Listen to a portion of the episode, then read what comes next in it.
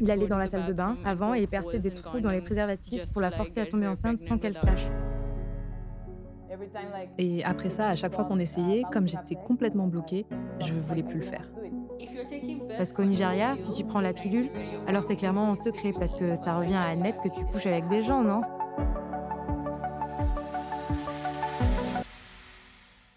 Pourquoi la sexualité, c'est toujours aussi tabou? Pourquoi on doit encore éduquer nos proches sur le plaisir féminin? Pourquoi on ne m'a jamais parlé du consentement à l'école? Je suis Liora. Je suis Claire. Je suis Valentine. Vous écoutez Love in Translation, le podcast sur les relations amoureuses qui vous emmène voir ailleurs. Nous sommes trois amis de longue date. Et récemment, on s'est demandé d'où venaient nos comportements amoureux. En janvier 2022, on a donc décidé d'aller voir ailleurs pour se confronter à d'autres manières de penser. Nous sommes partis trois mois, à travers dix pays, pour interroger des gens de nationalités différentes sur leurs relations amoureuses. Suivez-nous à travers 12 épisodes pour déconstruire les biais culturels, religieux ou familiaux qui influencent nos amours. Nous avons élaboré ce podcast avec l'application de rencontre Feels, car on se reconnaît dans leur volonté de déconstruire les codes de la rencontre. Marre des swipes à n'en plus finir. Marre de l'impression d'être au supermarché. Avec Feels, vos interactions seront aussi spontanées et aussi simples que sur les réseaux. Bonne écoute Salut, c'est à nouveau moi, Claire, qui vous avait présenté les épisodes sur ce que l'on recherche chez un partenaire et nos critères en amour. Aujourd'hui, on a décidé de vous parler d'un sujet plus délicat. Ça peut arriver dès le premier soir, après le troisième rendez-vous, si on suit les recommandations un peu absurdes de certains magazines américains, ou parfois plus tard, après le mariage, pour d'autres. Dans tous les cas, avoir une relation sexuelle avec quelqu'un introduit une nouvelle dimension non négligeable dans la relation. Donc bon, on était obligé de vous parler sexualité. Mais si très souvent, on accorde au sexe une place assez grande dans nos relations intimes, ça nous a sauté aux yeux pendant notre voyage. La sexualité, c'est quand même toujours un énorme tabou. Même moi, je vous l'avoue, parler avec vous là maintenant aux oreilles de qui veut l'entendre de la sexualité, ce n'était pas du tout prévu. En évoquant le tabou autour de la sexualité, je me suis demandé si moi, j'envisageais en effet la sexualité comme un gros mot. En fait, euh, j'ai l'impression d'être plutôt libérée sur le sujet, mais en même temps, je me suis souvenue de cette situation. J'étais plus petite, vers le début du collège, et je me rappelle avoir surpris une conversation entre mes parents et mes deux grands frères à propos du porno. Bon, j'étais pas du tout conviée à la conversation, mais je suis une vraie curieuse, donc j'avais réussi à percevoir quelques mots. Au bout d'une petite minute, j'ai entendu du bruit, j'ai paniqué et je suis partie en courant. Bilan, j'ai perçu que deux trois mots sur le fait que le porno, fallait pas trop en regarder, c'était pas la réalité et franchement, c'était à éviter. Après ça, je crois que mon cerveau de petite fille a un peu tout mis dans le même sac. J'en ai conclu que même la masturbation, c'était à limiter. On ne m'en a plus jamais reparlé. Et donc, euh, mon inconscient a sûrement toujours gardé ça dans un coin. Donc, très récemment, en faisant cet épisode, j'ai raconté cette histoire à ma mère, qui a bien ri. Apparemment, leur discours sur le sujet était beaucoup plus nuancé que celui que j'avais perçu. Au cours du voyage, on l'a constaté presque partout. Ce tabou autour de la sexualité, il alimente les interdits, les injonctions, et même des problèmes de santé publique.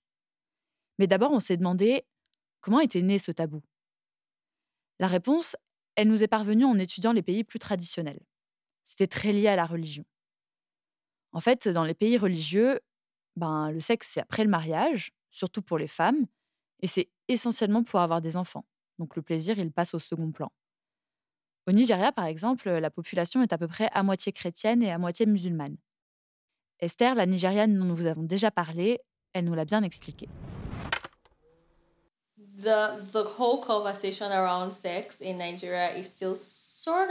Au Nigeria, parler de sexualité, ça reste encore un sujet hyper tabou, surtout parce que c'est un pays très religieux. Le sexe avant le mariage, c'est un péché et c'est complètement interdit.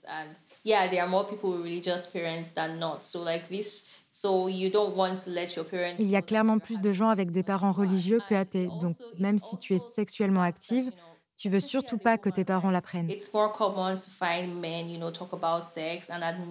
C'est surtout le cas pour les femmes, je trouve. C'est plus répandu d'avoir des hommes qui parlent de sexualité et qui admettent qu'ils sont actifs que des femmes. Même l'éducation sexuelle, elle est basée sur les principes que c'est OK pour les hommes de faire l'amour, ce sont des hommes après tout, mais si tu es une femme, garde ta virginité à tout prix jusqu'au mariage. Mais après, ça change. Aujourd'hui, de plus en plus de femmes sont plus ouvertes sur leur sexualité. Je pense d'ailleurs que mon premier choc culturel, c'était avec une stagiaire allemande qui était venue au Nigeria. On la récupère à l'aéroport et sur le trajet, elle sort une plaquette et prend sa pilule. Moi, sur le moment, je lui ai demandé ce qu'elle prenait. Quand elle m'a dit que c'était la pilule contraceptive, bah oui, c'était un peu un choc culturel. Parce qu'au Nigeria, si tu prends la pilule, alors c'est clairement en secret, parce que ça revient à admettre que tu couches avec des gens, non?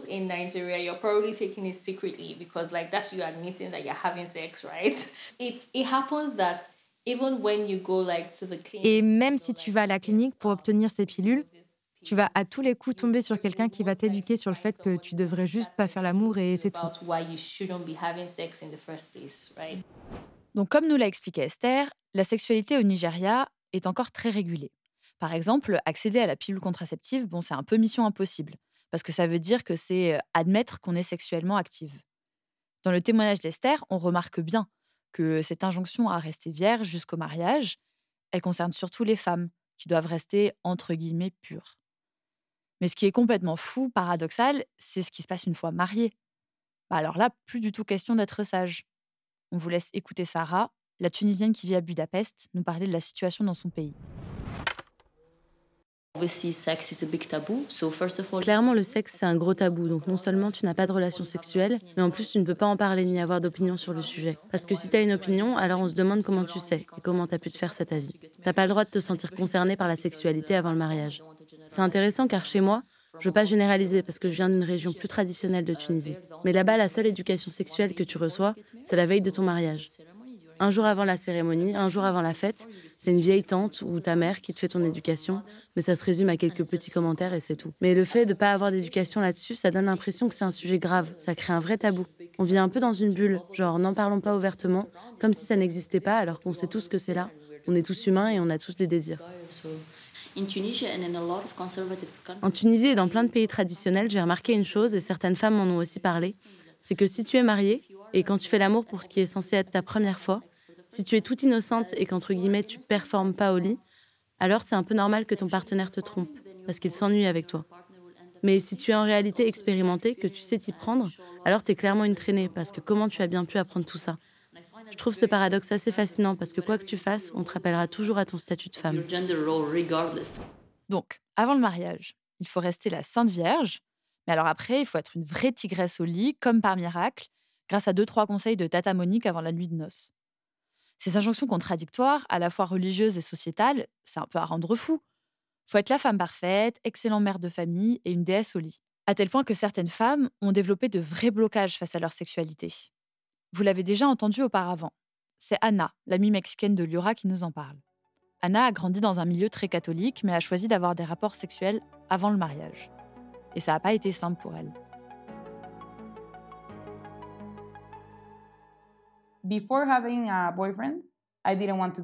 Avant d'être en couple, je voulais pas le faire à cause de tous ces mythes qu'il peut y avoir autour du sexe. Donc dans ma tête, c'était non, si c'est pas mon copain, je veux pas le faire. Et aussi, je voulais que ma première fois, ce soit avec une personne en qui j'ai confiance et me sentir vraiment à l'aise. Donc j'ai pas mal attendu jusqu'à être dans une relation sérieuse pour le faire.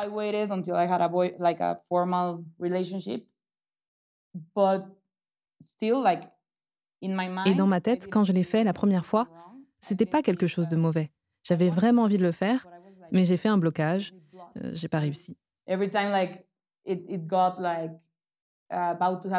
Et après ça, à chaque fois qu'on essayait, comme j'étais complètement bloquée, je ne voulais plus le faire.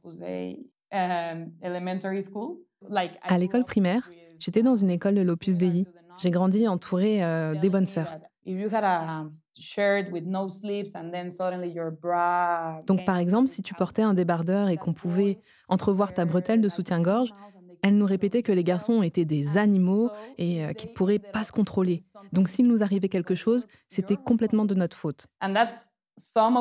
Et ça, c'est juste un exemple de ce qu'elle pouvait nous dire. Elle répétait aussi que le sexe, c'était péché, que c'était sale, qu'il ne fallait surtout pas faire l'amour avant le mariage, sinon, t'étais une fille facile, une prostituée. J'ai fini par aller voir une psy à cause de ça, Et un de mes exercices, c'est pas une blague, c'était d'écrire 100 fois le sexe, c'est sain, le sexe, ce n'est pas sale, pour inverser euh, ma façon de penser. L'Opus Dei, c'est en fait une institution de l'Église catholique qui est assez présente dans les corps enseignants, surtout en Espagne et en Amérique latine. Anna pense que c'est en suivant une éducation encadrée par l'Opus Dei qu'elle a développé des blocages importants autour de sa sexualité. Et cette culpabilité, elle repose apparemment pas que sur le fait qu'elle ait cherché à être active sexuellement avant le mariage. Parce qu'en fait, Anna nous a aussi raconté qu'une amie, même une fois mariée, avait subi les mêmes problèmes. Donc, comme même mariée, les blocages continuent à se faire ressentir, bah, c'est un peu dur de vivre une sexualité saine. Donc, on avoue que face à ces témoignages, on a un peu réalisé l'ampleur que pouvaient avoir ces interdits religieux. Mais par la suite, on a interviewé Camila, une Polonaise rencontrée à Varsovie, assez pratiquante et sur le point de se marier. Au-delà d'attendre pour préserver sa virginité aux yeux de Dieu, elle avance un autre argument qui pourrait justifier d'attendre le mariage pour entamer sa vie sexuelle. Je pense qu'il y a vraiment des aspects positifs à attendre le mariage. Par exemple, tu te maries à un âge où tu es censé être mature, donc tu comprends mieux les conséquences de tes décisions en général, et notamment de ton choix de faire l'amour avec quelqu'un ou non. Moi, je pense que c'est important d'essayer de rester vierge pendant la puberté, parce que c'est un âge où tu prends tellement de mauvaises décisions. Ce que dit Camilla, j'ai trouvé ça assez intéressant. Parce que c'est clair qu'à 17 ans, pour les hommes comme les femmes, le consentement ou bien la connaissance de ses propres désirs, bah, c'est encore hyper abstrait, quoi. Dans le cas de Camilla, après, c'est sa religion, son corps, sa décision d'attendre le mariage. Et si c'est ce qui la rend heureuse, bah, c'est très bien. Après, le problème qui se pose, c'est que bien souvent dans les pays où la religion met des interdits sur la sexualité, bah, il s'applique à tous, et surtout aux femmes. Et c'est pas fini. Bien souvent, ils sont également instrumentalisés par certains hommes pour mieux contrôler ce que font leurs femmes, leurs filles ou leurs sœurs de leur corps. On s'est entretenu avec Khadija, la pakistanaise dont Valentine vous a parlé. Elle est mariée à un Pakistanais, mais le couple vit à Stockholm pour le travail. C'est assez fou parce que quand on l'a rencontrée, c'était complètement par hasard sur les réseaux, on n'avait pas vraiment d'attente, et en fait on s'est retrouvé face à une super militante féministe pakistanaise. Women get married pretty young. There's no sex education in Pakistan, so they don't even know about alternatives to condoms. Les femmes se marient plutôt jeunes et ne reçoivent aucune éducation sexuelle au Pakistan. Elles ne connaissent même pas les alternatives aux préservatifs. En réalité, il n'y a quasiment aucun contenu disponible sur la santé sexuelle. La plupart des femmes n'utilisent aucune contraception car leur mari ne veut pas.